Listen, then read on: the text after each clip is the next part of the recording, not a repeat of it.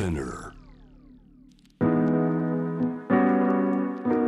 J-WAVE ジャムダプラネットグローバーがお送りしております。パートナーは旧ソ連ロシアの地域情勢国際政治などをテーマに研究されている慶應義塾大学総合政策学部教授広瀬陽子さんです。よろしくお願いします。よろしくお願いいたします。ではトピックこちらです。ウクライナ東部南部に戒厳令導入するもうまくいかないロシアの戦略、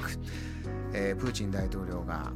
まあ、併合を宣言しました。ウクライナ東部南部の4州。ここに戒厳令を導入するんだ。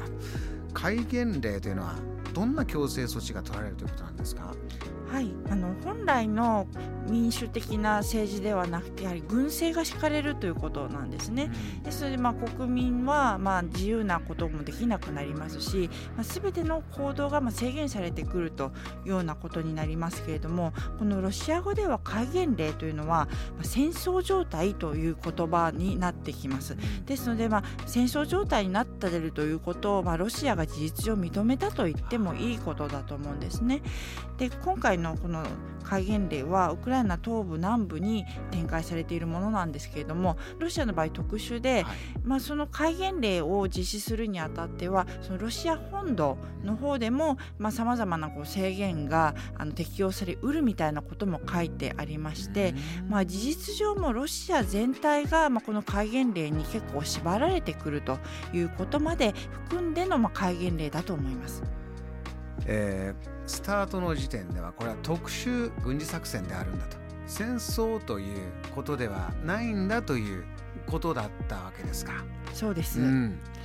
でそうなんですけれども、まあ、まずこうロシアがこの実は戦争だったんだよということを、まあ、ちょっとこう出してきたのがやはり部分的動員だと思うんですね。まあ、動員ということを使ってしまった以上、まあ、これ普通の特別軍事作戦ではないという空気をこロシアの国民もまあ感じたはずです。まあ、しかしやはり戦争という言葉を避けたいがために、まあ、部分的動員ということで、まあ、総動員ではないということを、まあ、強調した嫌いがあるわけですね。まあ、しかし今回、まあ、戒厳令と言ってしまったことは、まあ、プーチン大統領も今やっていることが戦争であると、まあ、ほぼ認めたと言っていいと思います。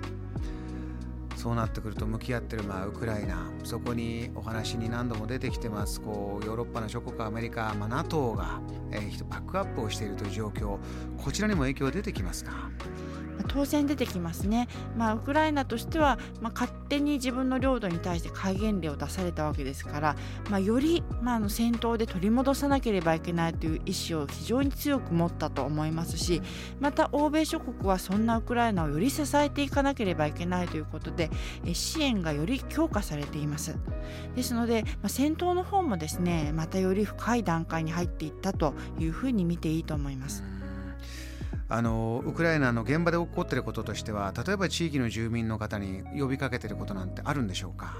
はい、まああのウクライナとしましてはウクライナの国の状況は何も変わってないんだと、まあ、ロシアが勝手に戒厳令と言っているだけなんだということを、まあ、国民に訴えていますね。でですのであのなるべくそのいわゆるそのロシアの、まあ、勝手に併合されてしまった地域の人たちに対しても、まあ、強い意志を持って動くようにということを、まあ、ウクライナ側は言っているわけですけれども、まあ、ロシアはですねあのもう戒厳令を敷いてしまったからにはもうやりたい放題というところもありまして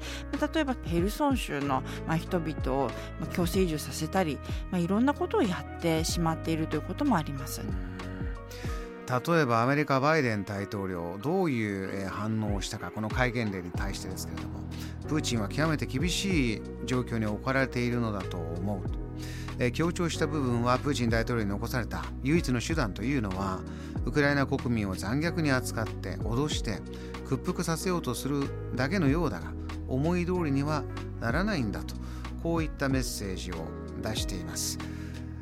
ういった緊張状態でですね一時、えーこれはその地域だけのリスクにとどまらないんではないかというのはその核兵器を同行するという言葉が飛び交ったり原子力施設への攻撃どちらがしたかわからないというのが続いたり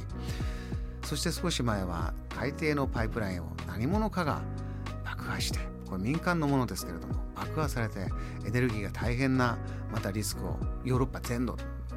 負うことになったりこういう状況というのは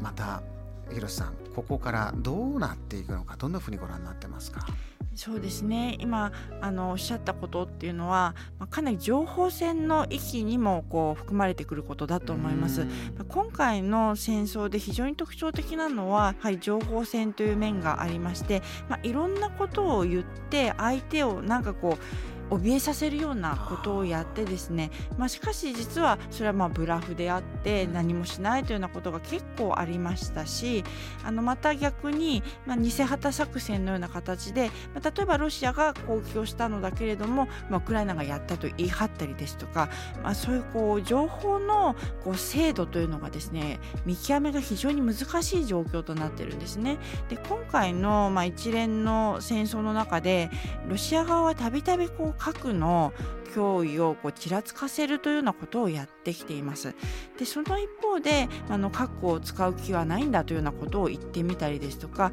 まあ、非常にこの核を使って揺さぶりということをやっていますしあの他方で例えば原発の攻撃のことでこうウクライナを揺さぶったりまた最近ですとウクライナが汚い爆弾つまりこう放射能を含んだような爆弾を作ってそれを使おうとしているというようなことを言ったりですとか、まあ、いろんなことを言っているわけなんですね。でそれらのほとんどが、まあ、おそらく真実ではない情報になってくるわけなんですけれどもやはりこのようないろんな情報を出してくるというのは、まあ、ロシアが追い詰められている証拠だとも言えると思うんですね。でまあ、やはりそのバイデン大統領も、まあ、プーチンは追い詰められているからこういうことを言っているんだやっているんだということを言っていますが私もそれはその通りだと思います。ですので、まあ、ロシアかなり強気な発言を繰り返していますけれども、まあ、ロシア基本的に追い詰められているというようなことを、まあ、理解した上で、えー、我々もいろんな対策を考えていく必要があると思いますね。JAM The Planet